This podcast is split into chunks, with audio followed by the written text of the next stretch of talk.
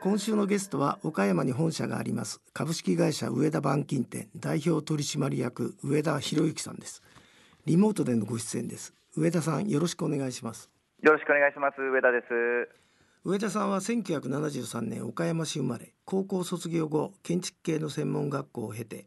実家である1976年創業の上田板金店に就職され2010年に代表取締役に就任されていらっしゃいます、えー、上田さんまずあのこの上田板金店についてお伺いしたいんですが板金というと思い浮かぶのは車なんですけども上田さんとこはどのようなお仕事なんでしょう、はい、そうなんです、えー、っとですね。まあ、本当に多分板金で車しか多分基本的に一般の方は思いつかないんですけども板金の板という字が、実は上田板金店は板編なんですよね。で、実は車はほとんどが実は金金編なんですよね。実はそもそもそこが実は違うんですけども、うん、えーと、業種としては、建築板金工事業という業種でして、えーと、もしかしたら分かりやすいのは、昔だったらなんだ、ブリキ屋さんとかですね、多分そういうような表現をしていた、うん、まあ、そういったような職種になりますね。あれですかこの会社の名前の前に屋根屋さんってついてるんですけどこう屋根にこう板金っていうか、えー、使うもんなんですか？あそうですね。あのじゃあ最近屋根屋さんっていうブランドを新しくまた作ったんですよ、まあ、それ以外に、まあえー、他にも小屋屋さんとか遮熱屋さんとかあるんですけども、はい、実はあのさっき言っていただいたように上田板金店では屋根をするっていうことは実はあの一般の方はイメージされないんですよね、はい、あの僕ら、業界の人間からすると当たり前なんですけど、板金屋さんって屋根するよねって当たり前なんですけども、一般の方はなかなか実はごあのご存知じゃないので、まあ、あえて屋根屋さんということをわざわざつけてるという感じですね。よくあの最近だと積水ハウスとかそのプレハブ工房みたいのあるじゃないですか。はいはいはい。ああいう住宅でもあれですか？屋根に板金が敷いてあるもんなんですか？そうですね、あの今、金属、非常に多くあの新築でも使われてまして、住宅でもですね、えーと、今、もう60%ぐらいのシェアを実は持っているんですよね。でえーまあ、昔のさっき言ったブリキっていうのは結構なんだろうちょっと安っぽいような感じのイメージが多分あるのかなと思うんですけど、はい、実は今の板金っていうのは非常に耐候性が良くてですね長持ちします。であとやっぱすごく軽いっていうところがやっぱりこう、まあ、地震大国に対しては非常に軽いっていうところがメリットがあるのとあとこうすごくスタイリッシュにシャープにかっこよく仕上げれるのでそういった意味でも非常に今人気がありますね。あの上田さんはまあ2代目でいらしてあの最初からは会社継ごうとは思ってなかったらしいんですけどもそうですね、はい、先代より会社を引き継がれた時に、はい最初に考えたことってどういうことですか？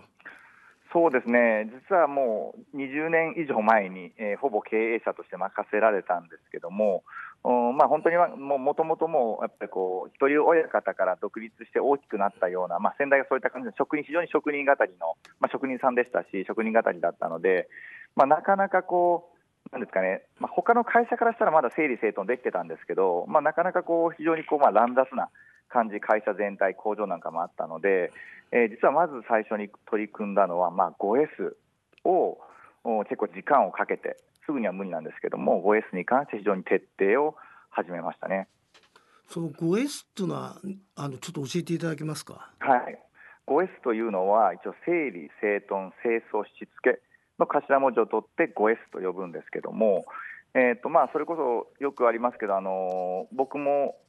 あの社長ほぼ経営者として任せられてからは2年ぐらい、一人で実はトイレ掃除をしたりとかですね、はい、えー、まあ、結構こう、経営者の話を聞けば、そういうの大事だよみたいな、結構こう聞いてたので、まあ、とりあえずそういうことやってみようっていうところからスタートしましたね。あの屋根工事や板金建築板金を主体とした上田板金店が2017年に新規事業として、えー、大ヒットしたのが小屋の制作販売の小屋屋さんということで、はい、なぜこの小屋屋さんが始まったんですか？いきなり。そうですねあの実はですね、まあ、今特にうちが製造している小屋に限ってはえーと、屋根と外壁、施工しているものって実は全部あの弊社の本業なんですよね。で、えーと、もともとしようやろうとしたきっかけは、実はその本当に始める、事業を始める、えーと、半年ほど前にですね、美容院でたまたまこう雑誌を見てたらですね、えー、小屋特集っていうのが組まれてたんですよ。で、えー、ちょうどその小屋特集を見る前にこうサインがすごくあの増えてきて、えー、前だったら雨が降ったりとか仕事が暇な時でもなんか片付けしとけとか掃除しとけとかみたいでどうにかなったんですけども、まあ、社員がどんどん増えていくと雨の日には基本的に外回り屋根とか壁をする仕事なので実は雨の日作業がなかなかすることがないんですよね。でスタッフが増えてきたので、まあ、ちっちゃい屋根の実は模型を2、3個作ってそれを雨の日にこう練習、まあ、あのベテランの職人から若い子を教えたりとか、まあ、もしくは若い子の職人さん同士を競わせてスピードとか技術に対してこう採点をして、えー、まあ給与とか昇給に関してこう反映できないかなっていうことはずっと考えてたんですよね。でその時にたまたまその小屋特集を見たのでこれだったら練習をしようと思ってたものが練習ができたもしかしたら販売ができるかもしれない。で屋根の練習だったら材料を買って貼ってうがして捨てるっていうストーリーなんですけども小屋だったら屋根を買って練習して販売っていう流れになるので、まあ、物をこう、ね、捨てないっていう SDGs にもかなり関係してきますしで何もう一番大きいのはもう原価で販売をしたとしても利益がゼロでも損してないんですよ、もうすでに練習してるので。なるほど、はい、なので、そもそも別に儲けなくてもこの事業ってすごくはまるよねっていう、しかももともとは屋根だけの練習をしようかって思ったのが、小屋になることによって壁の練習もできてしまうという、実はこっちの方がいいんじゃないかみたいな感じで思って、それで実はあの事業化を考えました。いやよくわかりましたいや僕一番興味あるのはその小屋屋さんが作った小屋の第1号を買ってくださったのはどなたなんですか？第1号を買ってくれたのは、えーとね、確か店舗で使うっていうお客さんだったと思いますね。あのー、本当に小屋をこう、まあ、展示場とかで最初に、えー、イベントとかで出店したんですけども欲しいお客さんって実はめちゃくちゃいるんですよ。はあ、めちゃくちゃ特に男性を中心に、はい、こうまあ、6畳ぐらいまでの大きさしかないんですけども、やっぱ趣味で使いたいっていう方、めちゃくちゃ多いんですけども、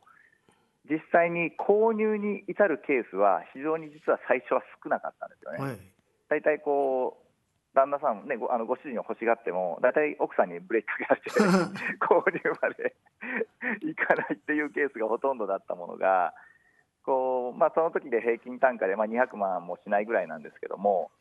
趣味で200万ってすごく高いんですけど、これがビジネスで200万、200万でビジネスが始めれるってなった途端に、すごく安く感じるんですよね。なるほど。うん、なのでこうビジネスでっていうのはこう結構ストンとは200万で、まあ、例えば雑貨屋さん始めれるんだったらすごい初期投資は安いしランニングコストかからないので、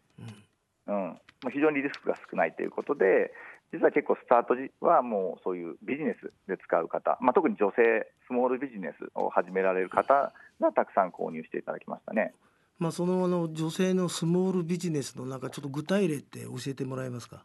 そうですね、いや本当に早かったら雑貨屋さんですけども、あ。と、まあ、ネイルとかですね、まあ、エステもそうですし、えー、最近では例えばヨガとかもありますし、ECC とかですね、そういったまあ塾関係っていうのもありますし、で、えー、本当最近増えてきたのはやっぱテイクアウトのお店ですね。おにぎり屋さんだったりとか、カフェのテイクアウトとか、まあ、あの当然、ランチとかのテイクアウトもありますけども、そういった、まあ、コロナになってからはそういったものが非常に増えてきたなというふうに思ってます。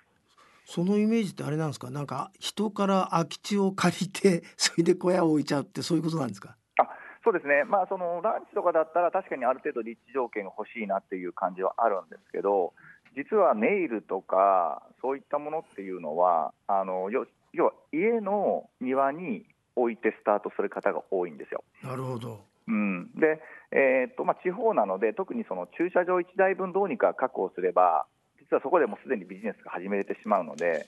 で SNS を活用すれば、実はそんなに立地条件、あまり関係ない職種って多いんですよ。なるほど、うん、なので、もう庭で始めるっていう方もいますし、まあ、さっき言われたように、えー、どこか知り合いの土地を借りて、えー、スタートするという方もおられますね。その上田板金店と、えー、建築家熊健吾さんがコラボレーションした小屋の輪が2018年グッドデザイン賞を受賞されているんですけどもはい、この熊健吾さんが作ったこの小屋の輪これをまずご紹介いただけますか？あえーと、小屋の輪はですね、えーと、金属、もともとの構造自体は木造、まあ、2x4 っていう構造なんですけども、こうその構造でうちの小屋をほとんど製作してまして、でそれを基本にですね、えー、熊健吾さんが、えーと、要はもう車で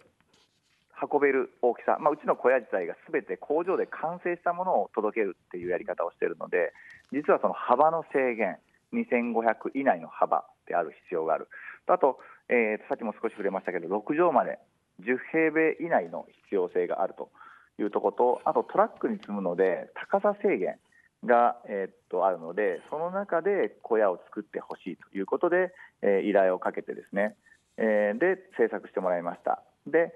えー、うちは今までは、えー、っと結構こうクローズというかあんまり大きな窓をつけてない小屋が多かったんですけどもこの小屋の輪の特徴的なのはもう本当に、えー、広い開口面広い壁の面を全面窓っていう形にして、えー、でもしっかりとした構造が取れるようなあ地震強いようなものも作ってもらいましたで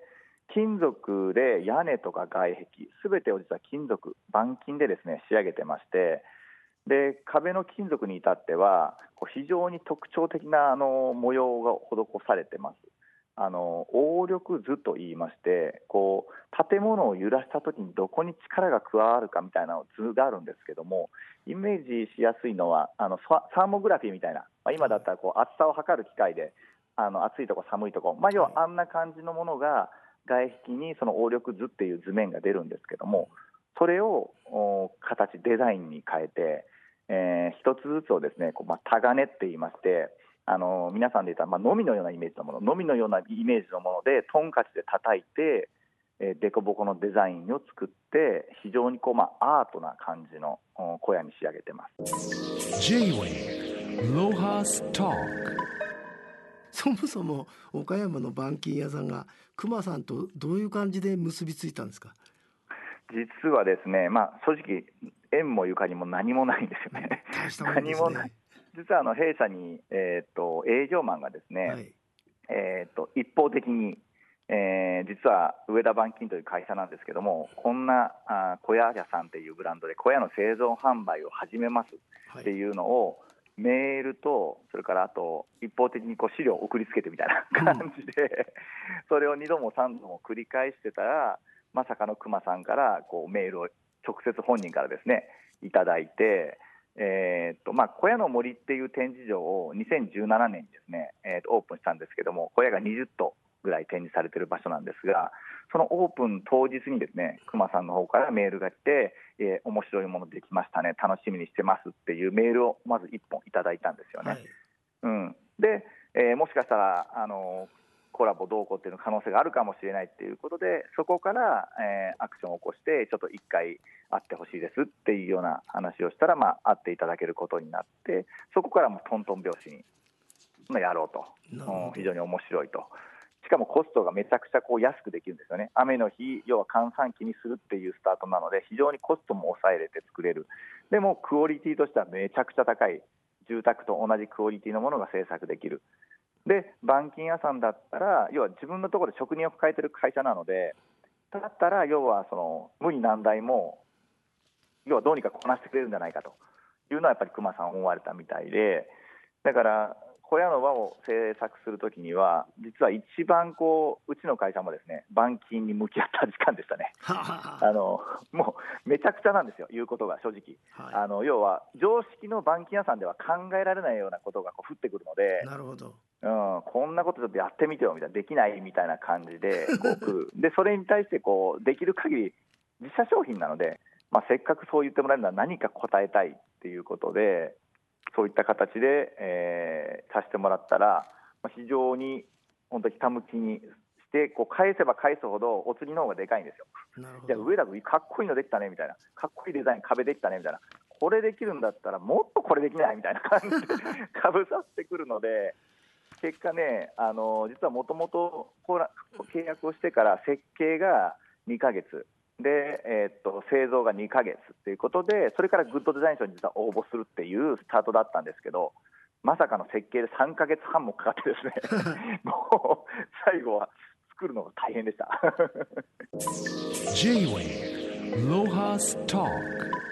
先月あの私もお邪魔したんですけど国立競技場で上田板金店と建築家隈研吾さんのコラボレーション第2弾 CLT 小屋プロジェクト木案の完成発表会がありましたがあのアイデア素晴らしいですね。ありがとうございます。実はですね、えーとまあ、その国立競技場でしたいなって思ったのが、えー、隈研吾さんの建築の中で日本で最大なのが国立競技場なんですよね、これ以上大きいものないんですよ。で今までは弊社の小屋のその小屋の輪っていうのが最小だったんですけども今回発表した木案っていうのが4.5畳なので実はそれを自社で勝手に更新をしてですね。で国内最大とこう最小のこのまあ非常にこのシュールな絵がですね。非常にインパクトがあるんじゃないかなということで国立競技場でさせていただきました。いや実際ね僕感動しましたよ。あの地下道を通ってあのあの美しい競技場に入る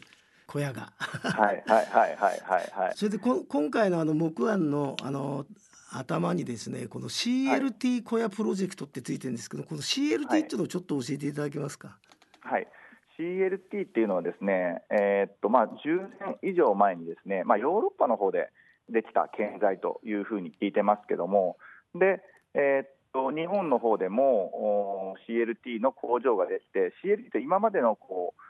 建材だったらこうただの木の塊ではなく最近よく使っているのは集成材って言われる木なんですけどもそれは実は縦方向に木をこうつないで2、3センチの木をつないで強度を出すっていうやり方なんですけども CLT というのはいうのは、えっと、縦横縦横で貼り付けるんですよね。なので実は非常に強度がある非常に強い。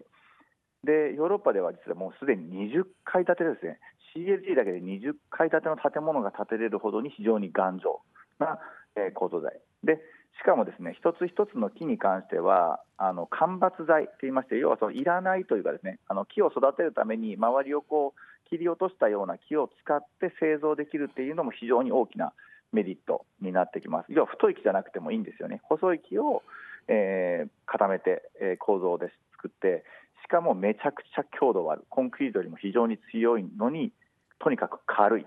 ていう大きなメリットがあってで岡山が実はですね CLT の生産量で日本一なんですよ。なるほどで、まあ、ヒノキとかもそうなんですけども杉なんかもそうですあのヒノキに関しては日本一の生産量があって木に関してはすごく実は岡山って恵まれてる土地でで、まあ、要はその岡山で、えー、一番生産量がある CLT っていうものとうちがコラボさせてもらって熊さんがデザインするっていうのがすごくこう形的に綺麗だなっていうところとただ CLT っていうのは実は非常にいいものなんですけどまだこう日本では始まったばかりなのでなかなかこうコストが抑えれてないんですよね。要はその生産体制はあるんですけどもフル生産してないのでどうしてもコストがかかってしまうだから本当はもっともっとこう普及していけば非常にいいものなんでもっともっとみんなが知って使ってくれればもっともっとコストが抑えれて非常にいいものが安価で買えるようになってくるんですけどじゃあそれがちょっと今苦戦中でですねそれをまあ何かうちがお手伝いをして CLT が要は一般の人でも CLT っていうもの質感っていうのを知ってもらえたらなんか少しでも普及につながらないかなっていう思いもあって、えーとまあ、県北の名県工業さんっていう、えー、CLT 協会の会長もされてる方と熊健吾さんと一緒にやりたいということで僕の方が話を持っていきました。なるほど。この小さい四畳半の中に随分先進的な試みがあるわけですけど、えー、あの僕にはあの本当に綺麗なアート作品に見えたんですけど、はい、ありがとうございます当日あの熊さんが言ってましたけどこれは一般に販売された時のお値段。熊健吾が自分で熊健吾が設計した小屋がなんとって言ってましたけど上田さんの方からちょっと自慢の価格を言っていただけますか？はい、そうですね、えー、っと一応、税別でですね310万円という価格になってます、ただ、まあ、場所によってですね当然、運搬設置費とかあ、まあ、基礎とかそういったものが必要になってくるんですけども、でも本当に、えー、隈研吾さんがデザインした、しかも先ほど言ったあの CLT っていうこう、まあ、非常に質感もいいものがですね、その値段で手に入るっていうのは、ちょっとありえないかなっていうふうに思ってます。もうあれですか、こう予約販売始まってんですか？そうですね、本当にまだ今ね、予約あのサイトを作ってる最中ぐらいで、ですねちょっとお披露目会の方が早いぐらいだったので、はい、これから正式に、え、オープンするというところになってますけども、非常に本当にあのたくさんの方からも問い合わせもいただいてますし、多くの本当にあのメディアの方に取り上げていただいているので、えー、どんどん知ってくれる方が増えれば、ですねたくさんの注文等も入ってくるのかなというふうに楽しみにしてます。いやまさかあのその板金屋さんからこういう先端のねあの 建築の話を聞けるとは思わなかったんですけど上田さんこれからもその運の良さ度胸の良さで頑張ってください。今日はどうもありがとうございました。はいありがとうございました。J-Way ロハスター